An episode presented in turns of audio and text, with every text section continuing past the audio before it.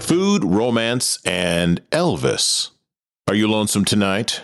Jelly donut. All right. Loneliness breeds a lot of things. One thing it is definitely breeding is AI girlfriends. Just a little more isolation per Breitbart.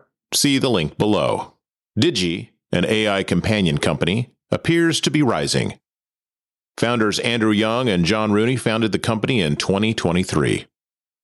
One Professor Viteri makes an interesting claim about the rise of romantic, interactive, Disney like companions. There have been 600,000 fewer births in 2023 in the U.S. relative to 15 years ago. The number of children per woman has decreased by more than 50% in the last 60 years. We embrace the future. Now it is embracing us back with fewer offspring. More later.